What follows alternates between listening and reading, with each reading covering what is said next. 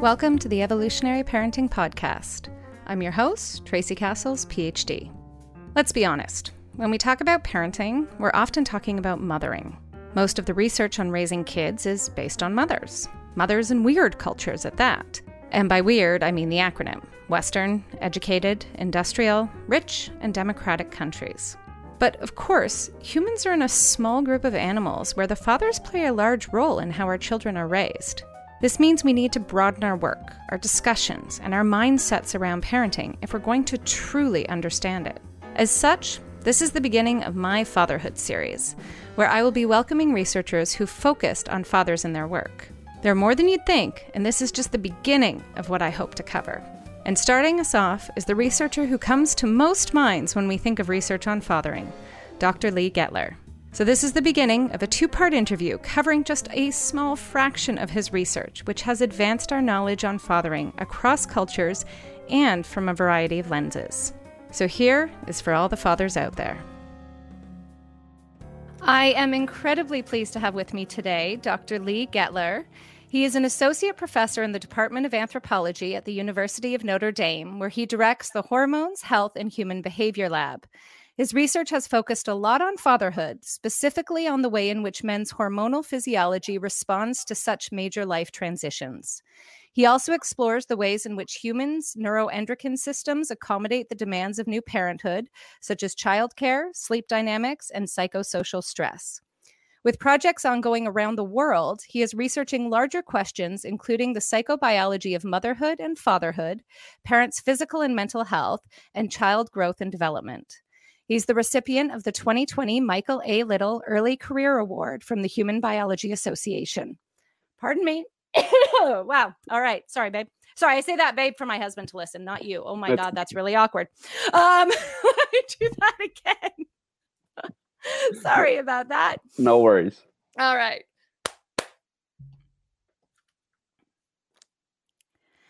With projects ongoing around the world, he is researching larger questions, including the psychobiology of motherhood and fatherhood, parents' physical and mental health, and child growth and development. He is the recipient of the 2020 Michael A. Little Early Career Award from the Human Biology Association. You will also know his name as one who helped co create the term breast sleeping. Thank you so much for being here, Lee. This is such a joy. Oh, thanks for having me, Tracy. I know we were emailing for a while to try to get this set up. So I'm glad we could make it work. Happy oh, to be oh, here. Well, your work on fatherhood is uh, second to none. When I told people I was doing a series on fatherhood, it was everyone. Well, you do have Lee Gettler, right? Have you reached out to Lee Gettler? I felt like putting a caveat in anyone I spoke to was, "I'm doing fatherhood. Yes, I've already asked Lee Gettler. Thank you very much." Let's leave that. So, I am thrilled to have you here. So, before we do start digging in to the wealth of research that you have on fatherhood, of which we will take a little sliver off the top, probably, because that's all we'll have time for. How did you get started on studying fatherhood of all things? Have I told you the backstory to this at all? Did we email about this a little bit? Because um, when I saw the this question no. and your um, your interest, I, I thought maybe I had prefaced this at some point. So um, I'll try to give the the short version of this. Although uh, Jim McKenna may make an appearance in this story somewhere, and I know he was just on your show recently, and of course he and I worked really closely together, um, including on the the concept of breast sleeping. But okay, so going back to high school, I went to high school and I grew up in Minnesota, and in high school, my friends and I were all. I was a cross country runner. My friends were tennis players. We were kind of just skinny adolescents, and we at at lunchtime we would sit around our cafeteria table and talk about how much bigger and stronger our dads were than we were. And how if any of us ever got into a fight with our dads how badly we would lose and uh, just these conversations that we would have around the lunchroom table. You would think that we would kind of have gone through this pretty quickly but we would talk about it a lot and we ended up coming up with this idea that we called the theory of man strength, which was that when you transition to fatherhood, uh, whether it was because you were carrying around your kids or whatever tasks you were doing, you got like the Popeye forearms and like a barrel chest. And so honestly, I was, I ended up, I went to Notre Dame as an undergraduate, which is where I'm at now as faculty, and I got placed into an anthropology class. I had no idea what anthropology was. Again, I grew up in rural Minnesota. It's just not something that was kind of on my radar. And I fell in love with anthropology, but then as a sophomore, um, I kind of begged and pleaded my way into a, a class with Dr. Agustín Fuentes. And that was an advanced course, but one of the things that we talked about in that class was uh, New World monkey fathers. And they're one of the few other primate species like humans where fathers are really involved with taking care of their young. And there had been some really good early work on hormonal changes in marmoset dads and titi monkey dads, tamarin dads. And so I became really interested in that. But part of it was motivated by this backstory of me being interested in what happened to men when they became fathers because of these conversations I would have with my high school friends. Um, and I'm really fortunate to still be close to that group of, of guys from high school. And they still, almost every time I see them, they still joke with me that I built my entire career off of um, our theory of man strength uh, from high school. But I went to Agustín. I was taking this class with him as a sophomore. I got really excited about what was potentially happening with human dads or human men when they became dads physiologically. And I ended up doing some directed readings with Agustín and with Jim McKenna when I was an undergrad that were focused on this topic. I wrote one of the projects that Agustín had me do was writing up kind of a mock NSF grant proposal. And I wrote it about thinking about emotional intimacy between um, men and their partners during the partner's pregnancy and whether that would be related to the hormonal changes that men might experience as they transition to parenthood. And Agustín, you know, said something like, this is like this is a fundable idea. You have to go to graduate school and study this. And I'm like, I'm not going to get a PhD. Um, you're you're kind of crazy. Famous last words. I know. Um, and so anyway, that idea I, had been thinking about this for a long time, and actually, funny enough, um, when I was an undergraduate, it was around the time that Dr. Peter Gray, who's at UNLV, who's another kind of leading researcher whose work laid a lot of the groundwork for the questions that I've asked with biology of fatherhood, the biology of fatherhood. He was at Harvard as a grad student at that time, and so I started to learn about his work, and then I got kind of sad because someone had already started to study this question, not really understanding how many questions were out there to be explored anyway, I ended up teaching middle school for a year after I graduated from college. Um, that didn't go very well, mostly because I was not very mature at the time. And then I ended up working in business for a little while, but I was still in touch with Jim McKenna. And I started to think that maybe I wanted to go back to graduate school. I think Jim was really worried that I was just kind of floundering in life. And so I was grasping at straws. And so he started sending me lots of readings to do and kind of putting me through my paces, I think, to see how serious I was about, you know, becoming an academic. And it was out of those conversations that I ended up coming back to Notre Dame and running his sleep lab for a year. And so that's where my collaboration with Jim really emerged from. He and I were close from when I was an undergraduate but then I came back and I was really able to kind of immerse myself in the mother infant sleep and breastfeeding work with him that we, you know, have continued to this day. And then when I went to apply to graduate school, I applied on, based on the idea of, of thinking about the biology of fatherhood from kind of an evolutionary and biocultural perspective. And then I ran with that ever since. So, I will say I'm glad you brought up Jim because he did ask me to tell you. I have it in email here when he knew you were coming on because what you you gave him some credit here, but I don't think you gave him all the credit that he'd actually like. Because okay. he said is that, you know, you have to tell him that his favorite former professor friend and mentor, Professor McKenna, not only says hello, but that Professor McKenna said for me, you, Tracy, to remind him, Lee, how he, me, taught him everything he knows. So, do we give Jim that credit there? You you've learned everything from Jim. Well, I'm sure that now that you've had some interactions with Jim, I'm sure you know that that was tongue in cheek, and he's saying oh, it just absolutely. To, just to get under my skin a little bit. Um, no, no, I he, will say this: Jim speaks so highly of you. It is, I mean, I honestly wish there was someone in my life that spoke as highly of me as Jim speaks of you and your work. So I know that's tongue in cheek. And, um, but to have a mentor like Jim is helpful. You, I, I, I cannot begin to describe how important Jim has been to me professionally and personally. Um, so he's saying that tongue in cheek, but like when I when I came back here to work for Jim to be the associate director of his lab, I lived with Jim and his wife for about nine months, and that was actually uh, Joanne, uh, his wife, was another very important uh, person to me and my my family here. That was actually I kept coming over to their house to like eat meals and watch TV, and Joanne eventually said like, I don't I think Lee maybe would be better off just staying with us. And so they're both incredibly generous and kind, um, and both brilliant scholars in their own right. Joanne is an archaeologist, yeah. but you know, I know people.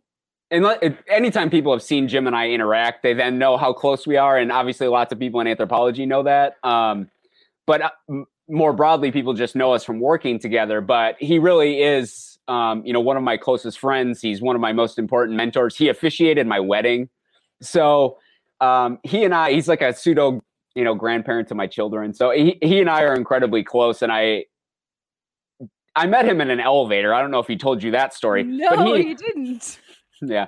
I was on my way up to the anthropology department to see somebody else, a different faculty member. And he just started talking to me because Jim is so outgoing and social and he he thought I he thought I had been in one of his classes, and I said, "No, I've I've never had a class with you, Professor McKenna, but I know who you are because everyone knows who Jim is." And we just started talking, and then I just started coming to his office hours and visiting him, and we became friends. I actually never took a formal class with him in college. Um, we just kind of developed this friendship independently of that, but. Um, meeting him in that elevator and him starting to talk to me probably changed the entire trajectory of my life, really. So uh, I am very grateful to him. That is incredible. Yeah, I had not heard that. I heard that he had officiated your wedding. I heard that you lived with them. I knew, but I had no idea that it started. And I had no idea you didn't take a class with him. I knew you taught a class. I heard about your combined teaching class together, which I think sounds incredible. And I'm incredibly jealous of all the undergrads that got to take a class that was you know jim on mothering and you on fathering there it's i yeah. hope they appreciate it. I hope if you're listening and you took that i hope you take it back and have appreciated what you gleaned from that. Yeah you know i that was a that was such a fun semester. My son my oldest um who's seven now was a baby then so we got to bring him in and you know have him be our our example of a, a human infant and it really helped the students I was pretty early in my career as a professor then, um, and wasn't as experienced teaching wise. And I think it really actually bringing the baby into the classroom helped the students kind of relax a little bit. And they they then asked me lots of personal questions about parenting and you know what that transition has been like and things. But um, Jim and I only got to teach that class once together um, for a bunch of logistical reasons, and then um, you know Jim retired and and moved out to the west coast where his his son and his family is so we miss him dearly here but i wish we would have gotten to teach that class more together You'll just have to convince him to come back for a semester and do it just, you know, on the fly there. Just I'm sure you've got all your notes and everything ready to go again. So it's um or you could come up here, teach it in Canada. I'll just go as a student somewhere. Just each okay. of you take a, you know, because he's really semi-retired. I don't think we can call him retired with all that he's got going yeah. on. He I, retired I from Notre Dame and moved to Santa Clara and is continuing to be incredibly active, as you said, in all the things that he does, eh, his important scholarly work, but also giving lots of talks and pediatric grand rounds and things. He does joke that he's going to come. Basically, I lived with Jim and Joanne for you know a year almost and he jokes he's going to come back and teach at Notre Dame but just live with us here so you get to return the favor there you yeah. go he can watch TV and eat your meals and do it all yeah. um, I love that and I love that you guys have such a close relationship because it is so lovely to see in the academic world two people that are just so in sync with their research and everything. So it is incredible. Um, but I want to get to your work because we all know Jim's work on this, and yours is slightly different because of your um, man strength theory here going on. so now you're, I, I want to start with the research on testosterone, which sure. is possible like some of the biggest stuff you've done and really incredibly mind blowing actually when it started to to be honest for me I mean at least I can't speak to everyone but you look at testosterone in fathers and that transition to fatherhood and you know I know there's a lot of work on kind of this maternal transition to motherhood right? How mothers physiology shifts and stuff but this was really one of the eh, paramount things that happens with men so as their transition here. So are you able to kind of go over for us and i say this and i realize you could talk for probably five hours mm-hmm. or more on this alone but give kind of a not too succinct but an overview of what is it that happens to men at this physiological level as they transition into fatherhood? Sure and trace you can kind of guide me in terms of how much maybe you want me to talk about kind of cross species perspectives and and some of the work from other species that laid the groundwork for kind of why you would ask these questions in humans. But a lot of my work particularly on this topic related to the transition to fatherhood has been in cebu city in the philippines and cebu is the second largest metropolitan area in the philippines. But it's also the home to a very uh, large long running birth cohort study that began in the early 80s. And so um, the men, the fathers that I study, and actually the men that we track through this study more broadly are about the same age as I am. They were born in 1983 and 84. But in that year, they were enrolled when they were in utero, um, along with their mothers. And so that study, you know, we're, we're working 30 years later on this project, but it began as a study of mother infant health and well being.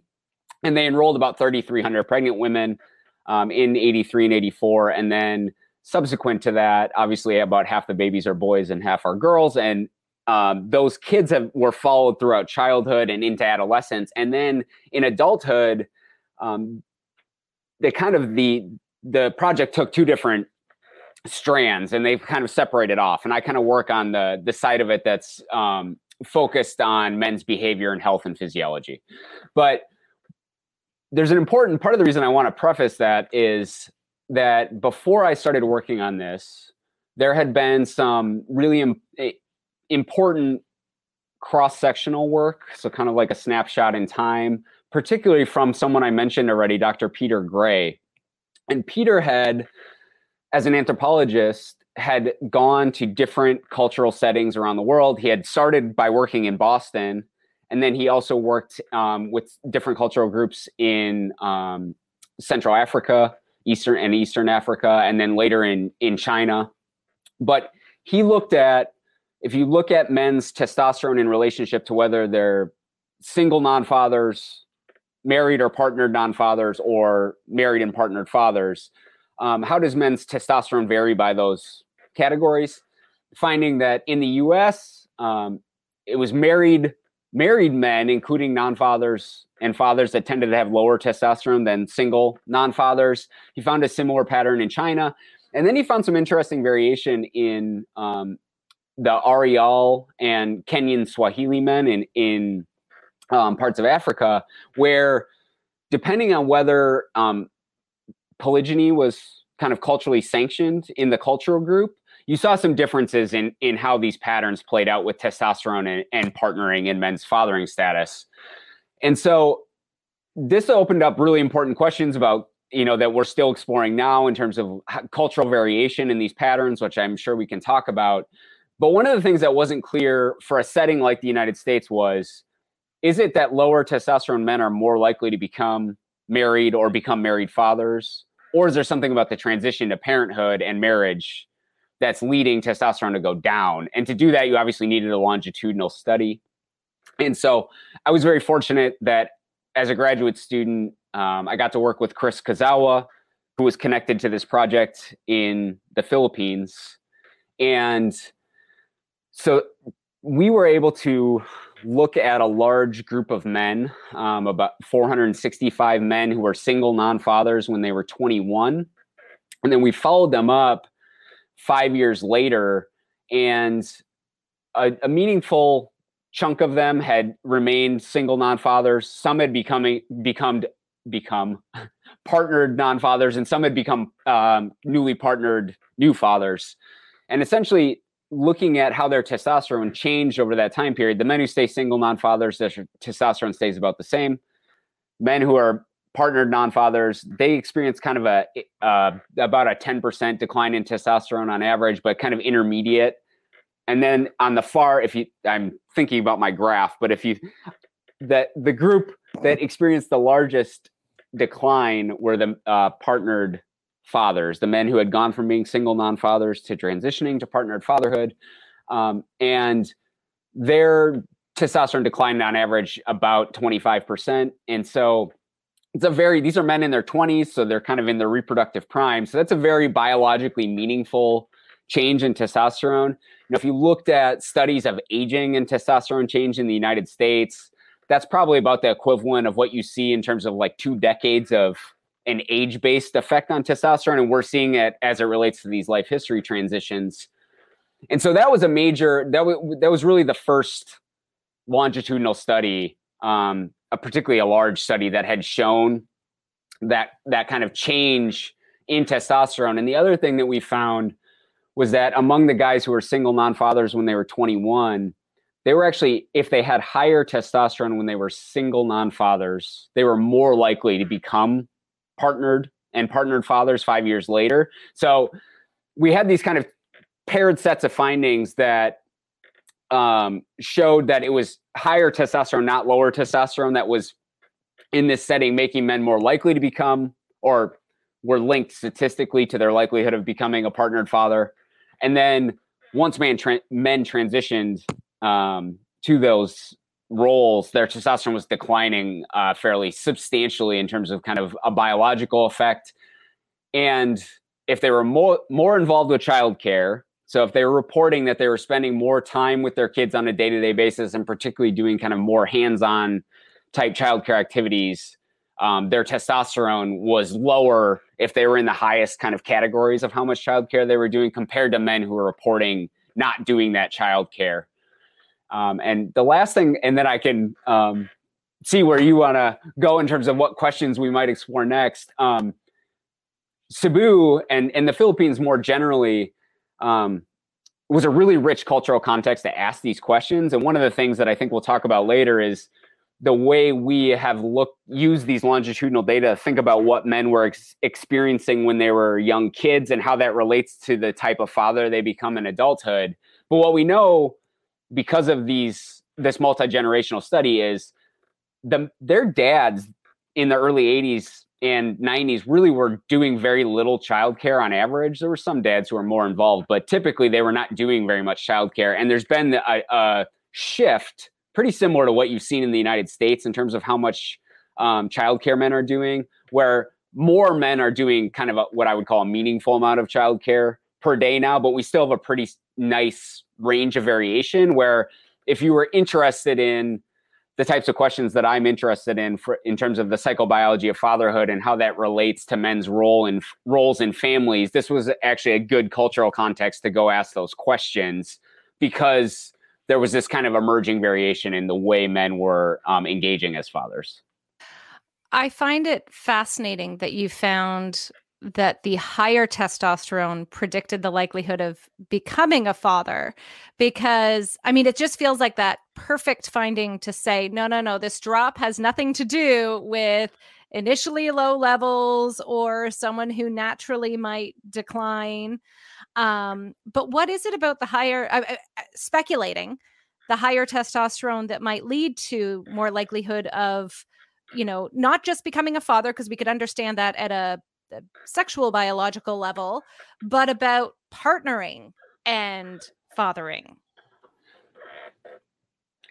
So there's a couple of ways that I, I would like to think about that. One is that these so these guys are in their 20s and their early 20s, particularly when we're thinking about that. And most of their partners are in that same age range. They're tending to partner with with uh, in our case women that are um, similar in age and so you know the the context the kind of cultural context of masculinity in the philippines shares some overlap with um, kind of Latino concepts of of machismo. That's not really a term that's used all that much um, in the Philippines, but there's some similarities in terms of cultural concepts of masculinity, in part because the Philippines was a Spanish colony for so long.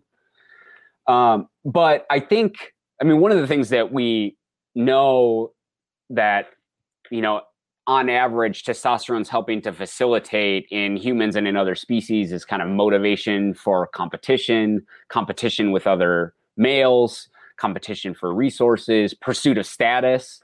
And so I think um, in Cebu, particularly when men are in their 20s, um, and probably even as they get older, those are kind of components of what I think women in the, those age demographics are likely to be attracted to, and that will likely help them gain status and kind of social capital that may help them then transition to becoming married and fathers. Because another thing about the Philippines specifically is it's a heavily Catholic country where um, you know the transition to marriage and and having children is actually another core kind of component of the kind of masculine ideal in terms of what how men see themselves in terms of their transition to you know um, as a means of demonstrating virility and masculinity, right? So I think it it fits well within a narrative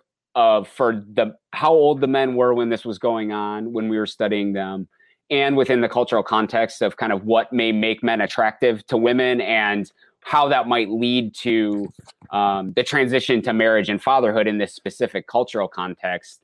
I think there's actually some interesting questions to be asked about if you were looking at men in the United States, um, where d- divorce is more common here, and increasingly couples are living together and not necessarily getting married. Um, and so you may get men and women who are cycling through multiple serious relationships across adulthood. I think there's some interesting questions to be asked about whether higher testosterone or lower testosterone might lead men to be more likely to enter relationships at different stages of life um, you know, the things that um, men and women find attractive can shift over as, as we age through time, right? And so it might be that there's a different kind of biological profile of attractiveness later in life than than in men's early 20s and i think cultural context is also really important for that. Well that was going to be my next question was you know these cultural differences. Do we find the same outcomes i mean with not only the drop in testosterone but also kind of this the pre-findings of what testosterone is beforehand across other cultural contract constructs pardon me um, or contexts that uh, are are going on there so the finding that lower testosterone in fathers tends to be linked with more involvement with childcare. That is actually replicated fairly well across a diverse number of contexts. Um, and I'll talk a little bit about um, some really nice work that's been done by folks like uh, Dr. Darby Saxbe and Dr. Robin Edelstein here in the US, um, and then um, Dr. Ruth Feldman's lab in Israel. But so we have our findings in the Philippines. Um, we our team has done some work here locally in the South Bend, Indiana community that has linked lower testosterone in dads to more childcare. Um, Darby and Robin's work, um, which was conduct a longitudinal study that they did in Michigan, found that men whose testosterone goes down more during their partner's pregnancy are then involved more with childcare um, when their their infants arrive. And uh, Ruth's lab in Israel has found um, that men with lower testosterone, fathers with lower testosterone, um, are more kind of sensitive and attentive to kind of infant cues when they're interacting in the lab with them. So that finding the finding linking lower testosterone to more hands-on and and I think sensitive engagement in childcare has been found across a pretty diverse range of cultural contexts. Um, one of the things that I would point out about that that I think is really important to this conversation and is important to me and fascinating to me as an anthropologist is the fact that those are all cultural contexts or at least populations um, within broader societies where that hands-on engagement and that kind of sensitive nurturing caregiving is probably particularly culturally valued as a role for fathers. So one of the things that um, i'd love to talk about is the fact that that's not the role that fathers play uh, in all societies. And in many societies that's actually not the domain kind of a fathers. Fathers do really important things for families and for communities but it it's not always that kind of sensitive, sensitive nurture and engagement that's increasingly valued in in places like the United States. But in in Darby, again, Dr. Darby Saxbe and Dr. Robin Edelstein's um, longitudinal study in the U.S. So again, what they're finding, they're they're tracking men's testosterone through their partner's pregnancies, and the more it goes down, so you get variation between men and how much their testosterone is changing across their partner's pregnancy in this study in the US. But the more it goes down, the more infant care they're doing, the more their partners feel supported by them. Um, and so in that case, we're seeing the biological changes kind of um, preceding the behavior. And in a study that one of my, um, someone who used to be in my lab as a postdoctoral researcher, Dr. Patty Kuo, who's now at the University of Nebraska, um, she worked with me on a project here where we recruited men directly from the birthing unit of a local hospital. Um, and part of what we were interested in is we collected samples uh, from them before their babies were born, and then, or actually, well, let me backtrack there for a second. We collected samples from them after the babies were born, but before they held them for the first time. And then after they were done holding them for the thir- first time 30 minutes later. So we were really interested in how their bodies were kind of immediately responding to these first interactions with their infants. But we also um, followed up with them a few months later to look at how these hormonal changes and these kind of acute moments around birth might be related to aspects of their parenting and bonding later.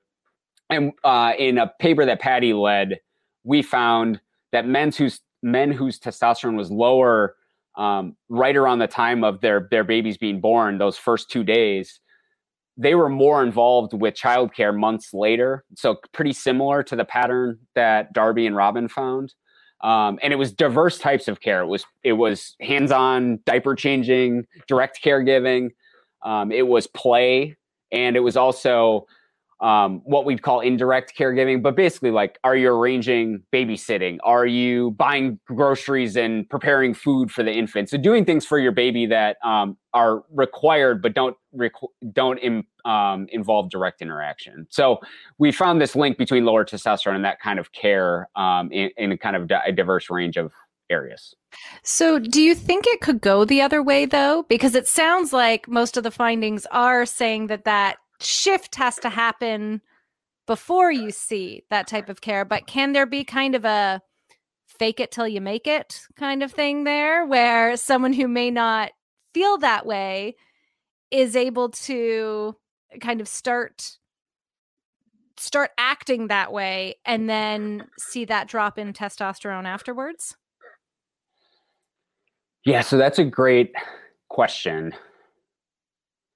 So there's some really interesting, and I have to I have to credit Dr. Um, Sari Van Anders, who has done some really important work in this area and, and is a um, research giant in terms of thinking about um, gender and sexuality and psychobiology. But um, you know, years ago, I was at Michigan when when uh, Sari was still there, and she I was coming from anthropology where in terms of particularly engaging with my colleagues in cultural anthropology, they're much more comfortable with the idea that the social transition to something like marriage or fatherhood could affect biology. And they're less comfortable with the idea that those biological changes are driving men's behavior. And in psychology, I think it's the it's the reverse, and this is what um, Dr. Van Anders was. Uh, we were having a great conversation, but she was explaining this to me that it, she had she had had so much pushback in her career in terms of the idea that social context would affect the not only the kind of profiles of of these hormones, but also the the to kind of moderate the links between physiology and behavior. So for me, I don't think it's one or the other. I actually think that the transition to fatherhood, so we seem to be getting indications that there are changes that are happening before men, you know, before the baby arrives, which I don't find surprising at all, um, particularly for men who are in a committed relationship with a partner that they're, you know, potentially watching go through these substantial um, changes. And if they're committed to their role as fathers, it would make perfect sense to me that that would be linked to some biological changes that that might then have behavioral kind of downstream behavioral effects. But I also think that the continued social roles that men are playing as fathers is almost certainly having some effect on the physiology and usually if you see you know if i was giving the, my pardon me powerpoint talk on this I usually have, I, I always have this figure that has these like concentric circles. And what I set up with it is okay, so some men may experience a decline in testosterone, and this leads them to become more involved fathers, which then feeds back to the the very physiology that's affecting the behavior in the first place. Or some men transition to fatherhood, they become involved fathers, and that precedes their decline in testosterone, which then can have this effect of, um, you know, in a feedback loop of of helping to kind of catalyze further involvement. And so I I think of it as a feedback loop where the two things are probably related to one another, and I think intuitively from both uh, from a social, psychobiological, and evolutionary perspective, um, that makes sense to me, and it, it's hard for me to imagine that it would just be a one way street. I'm with you. To me, it feels like you could get dropped in anywhere in that cycle. And that's, you know, whether you get dropped in on the side where your physiology shifts first, or you get dropped in on the side where you're in this social context that creates this, that would make the most sense to me. So, with that, how long does this drop happen? Because as you said, you're looking at you know the equivalent of kind of two decades of a drop i can't imagine that it doesn't go back up again at a certain mm. point to allow for that age related transition to happen later yes we do not so i can talk about what we know from our work in the philippines because we've now so we have testosterone data from those men when they are 21, 26, and about 30 or 31. And so in our initial study, we're looking at them between ages 21 and 26. And this is actually an area I'm going to talk a little bit about something that that I think kind of potentially differs somewhat from what um, Darby and Robin found in the United States, where they're showing this this change over the course of pregnancy. Um, for us, in the for what we found in the Philippines, we found this massive drop for men who had newborns.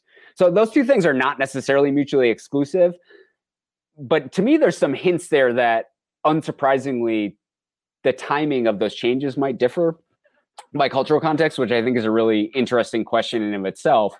But what we found is men who have newborns at home, their change is is really really large. I mean, you're talking almost you know it's a small group of men but it's almost half their testosterone's dropping by like 50% and then as you look at men whose youngest child is six months old one year old two years old there's more of like a j-shaped curve there where their testosterone looks like it's coming back up and in our data again when men are in their mid 20s it never gets quite back on average to where it was but it certainly creeps back up as their their babies are moving into toddlerhood. And then what we also see is that for the dads who had had another child, their testosterone is just as low. So at this stage, it looks like men's testosterone in the Philippines goes down dramatically when they transition to fatherhood, starts to creep back up as their babies become toddlers. And then if they have another baby, it goes back down again. But it looks a little different.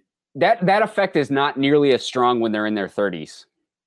And their testosterone's gone down somewhat with age by the time they get there. And so part of my answer is it doesn't look like a permanent effect.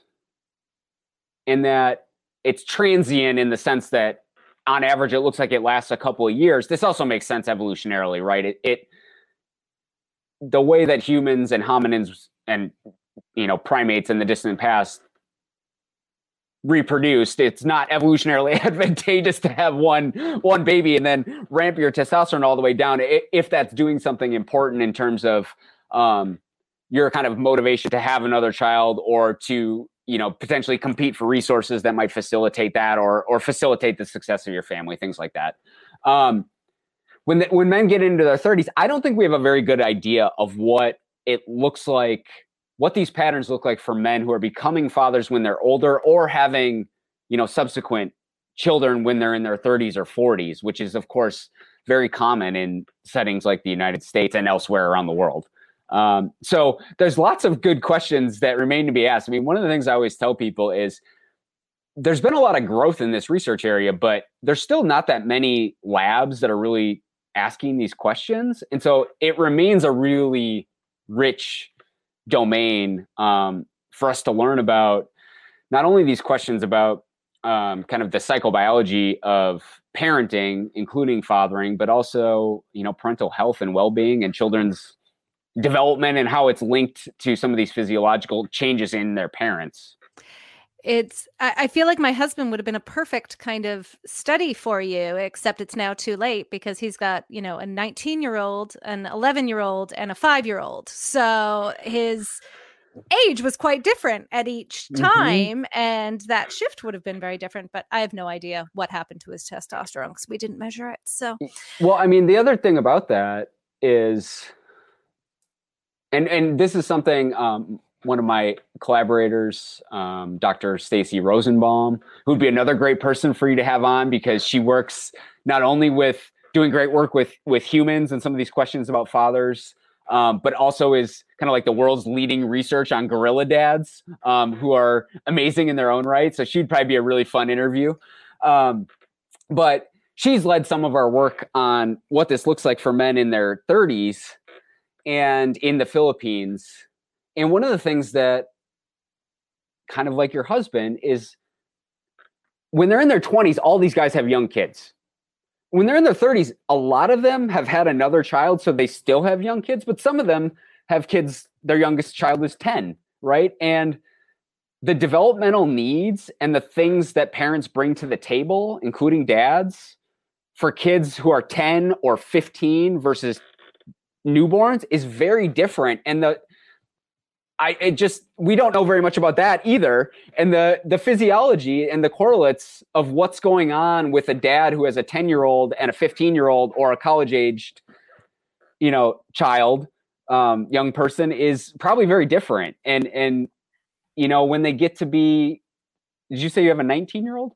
My husband, my stepson, okay. yeah, is 19. Okay. And it, but it was similar in my house too. Like I'm the oldest, and yeah. it went me, my brother's eight years younger, my sister's 14 years younger. So, yeah. like, very different yeah. needs at different times of what you're navigating. Yeah. And the relate, I mean, obviously, a lot of this is going to be as they as they become teenagers and young adults this will look very different in terms of depending on the family and the cultural context. But I mean, there, it testosterone might become less important in terms of some of the social dynamics. But if there's a strong social bond, um, you know, where they're coming into their own as an adult, then systems like oxytocin might become more important. And we just haven't. No one has really explored those questions yet. And I think, I think it's really rich. It's uh, and i i do love that there are still questions out there because it is fast and i think it's so important for people like this is something we had kind of talked about before but it is so important i think for people to know what we do know but also what we don't know because mm-hmm. i think there tends to be this overestimation of how much knowledge we have in these fields and part of why i like talking to researchers is they're very good at being quite nuanced is no no no we don't actually know that no that's not actually what we took from this so yeah. i think it's really important so what does this mean, though? I mean, in terms of what do we know in terms of later fathering? How does this, you know, you talked about in the moment that that lower mm-hmm. drop leads to more sensitive care, more involvement when they're young. Does this have a longer term effect on this kind of sensitive fathering as as we've looked at it? I don't think we have a very good grasp on this, particularly in terms of these testosterone changes. Most of and and our work in the Philippines now we're they're aging into a demographic where we could start to explore some of these questions. You know, backtrack to what happened in terms of their testosterone change when they were in their twenties. Was it linked to them being more involved in childcare? And then what does that mean for how they're engaging as a, fart, a father um, when their kids are older or you know what does it look like for their relationship with their partner which is another um, you know core area that i think we're going to chat about. So the short answer is i think in terms of the empirical evidence for this we don't have um, a really sound grasp on what this looks like.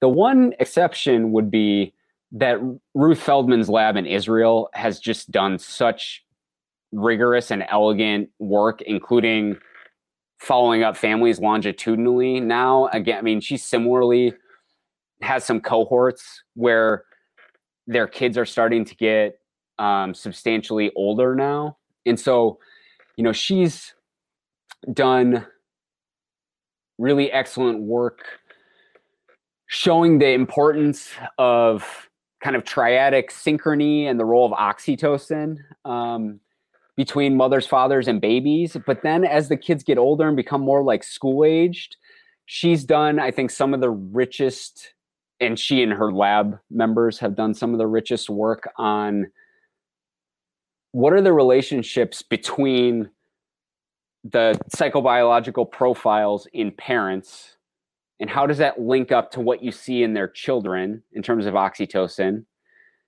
and what are some of the pathways between parents and kids that are driving maybe some of the the emergence of those patterns in young kids? And then how does that relate to this is my favorite part of this which is how does that relate to the young kids social relationships beyond the family? And so i think i've actually kind of maybe moved off of your question a little bit where i'm i'm getting to kind of what are the implications for the kids long term but I think Ruth's, I would encourage people to kind of root, look up um, the Feldman Lab's work on oxytocin um, and implications for kind of later parenting, because I think that's one of the only and richest models we have right now. But I think in, in the context of a setting like the United States or in Cebu, where there's pretty similar models of, of fathering and family life, what I would predict is that if men are experiencing this decline in testosterone as it as they transition to fatherhood, and that's facilitating their involvement in childcare and likely sensitive nurture and childcare. One of the limitations of our data is that we actually only have the quantity of time that men are telling us that they're involved in childcare. And what we know for we know that for the the parent child relationship and child attachment that sensitive nurture and caregiving is oftentimes really important although there's I always am cavi- providing the caveat that as an anthropologist that cross culturally this I think we need to learn more about how that actually works and that's again something I'd love to chat a little bit about because I work with some cultural groups in other settings where um, I think the relationship between kids and their dads is different and is not premised on sensitive nurture and childcare. But my point here is decline in testosterone probably helps facilitate more involvement with childcare, likely in a sensitive and nurturant way. And that's building a base for a healthy, you know, father-child relationship going forward. Um, and so maintaining low testosterone long term as children become five and 10 and 15 may not be particularly important once the base of that foundation is established through those early years. Um, so I think in the context of Cebu, it would wouldn't surprise me at all, or I would actually predict that these early changes in men's testosterone, um, where they're linked to more involvement in childcare, are kind of helping build that secure attachment base for the child, building bonds between fathers and kids, and then that's leading to um, overall kind of healthier trajectories or positive trajectories of relationships between fathers and their kids in that setting. Which leads me to something I think you do want to talk about, which is, as you said, there are cultural variations. There are cultures in which fathers are not involved at a young age, they become involved much later. The relationship is different than what we would see here. So, how does how do we understand like as you just said that early period kind of sets the stage for the relationship to go longer term how does this look in these cultures where they may not have that? They may not have the drop in testosterone. They're not the sensitive caregiver. Support is provided by a plethora of other people um, mm-hmm. typically within those cultures. So therefore fathers are not the ones. It may be grandmothers aunts grandfathers other people. Mm-hmm. um, how does that relationship get built then with that? Without that foundation as a baby what does that longer term look like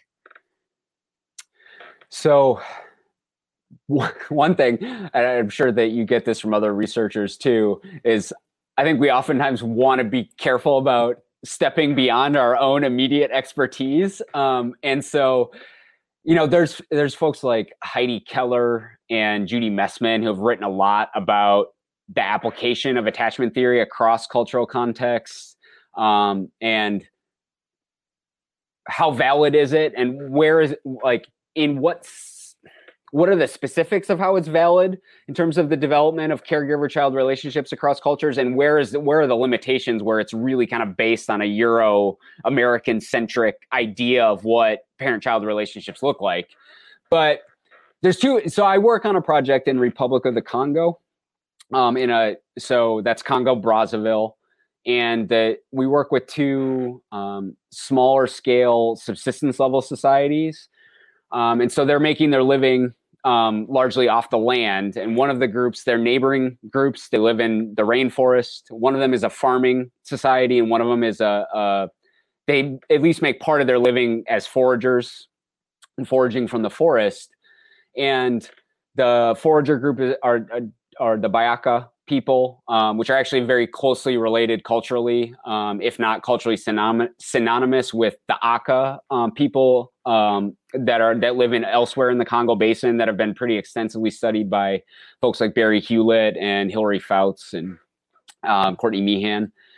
And then the their neighbors are the the Bondongo um, farmers, and part of the reason we initially started working with these groups is because they have incredibly different models of family life and particularly roles of fathers and we were really interested in what is it what are the effects of fathers on their kids if they're a good father in the way that their cultural system values?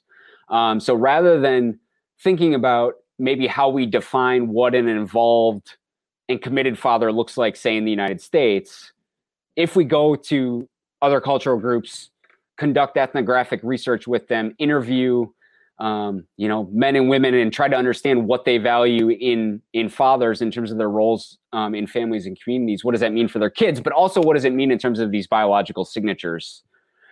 And so, what we see in those two societies, we've looked at testosterone in fathers, and um, among the Bandongo, they're they're the fathers are very invested in their families but they do not this the role of nurture and sensitive caregiver is not theirs that's not what they do um, they are kind of the the moral um, heads of households and they're very valued as providers and um, it's a very hierarchical society so part of what fathers are doing for their families is kind of carving out space in that status hierarchy, which has implications for family well being. But some of what they do in the forest and on the river, in terms of acquiring resources for their family, is quite dangerous. Um, and risky. And it's also a means by which they acquire status. So this is a context in which there's no conflict between the role I play as a father and needing to be kind of a nurturant, sensitive father in that role versus, you know, maybe competing for reproductive opportunities, competing for territory, resources, et cetera. Those things are actually kind of melded together. But that competition side of it is what we know is linked to higher testosterone in humans and in lots of other species. And so it's actually the fathers who are seen as the best dads among this um, Bundongo farming community who have the highest testosterone. So rather than lower testosterone being linked to being a better father in that society, it's higher testosterone because of the cultural model of fatherhood. And um, although the, the effect is not overwhelmingly large, um, dads who are better providers do have kids who are be- in better nutritional and kind of energetic status. So we do see some links there. Um, and then on the flip side, we have um, their neighbors, the Bayaka foragers, who are uh, an egalitarian um, society and have fathers are very involved with with taking care of their kids and spending time with them and um, holding them and doing hands-on caregiving and also are very important teachers as their kids get older but there's also a cooperative caregiving setting where it's really like a community endeavor to raise kids and in that group, part of what so their their their dads are valued for providing resources to their families. Um, they're also really valued as teachers. So um, the kind of caregiving role that people often talk about in terms of being valuable is that role as as teachers. But then part of how they envision what makes a good dad is not just am I bringing resources to my family, but am I sharing resources with others? So it's a very it's a very different cultural conception of um, what fatherhood looks like compared to their neighbors and compared to the US.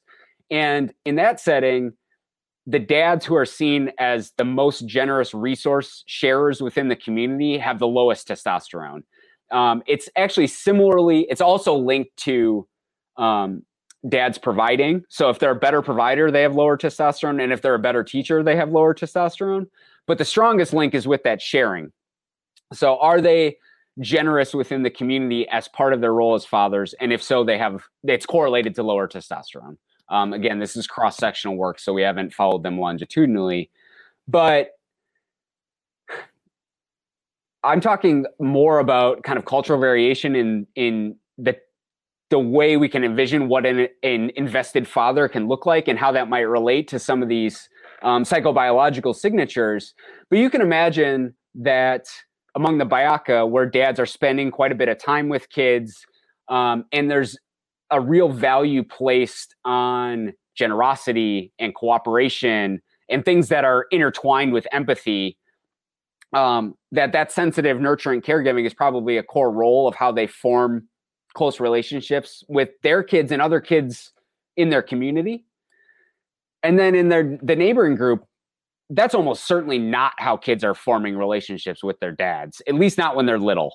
Um, you know, when they get older, then there's there's more involvement as um, men are particularly spending time with boys and kind of helping them learn the skills that they need to be successful in that challenging environment. But I think that that raises important questions about um, I think one of the our next phase of that project is actually more focused on kids who are between like t- from 10 years old up through adolescence. And I think something that will be really interesting for us is to actually talk to the kids about their relationships with adults. Um, my hunch would be that many of those kids would feel like they had a close relationship with their fathers and other men, uncles, grandfathers who are involved who are in, important parts of their community, even though it's not through the maybe traditional mechanisms of um, attachment as we've kind of conceptualized it in settings like the US. That's it for this week. We'll be back next week with the rest of the interview with Dr. Lee Gettler. In the meantime, stay safe and happy parenting.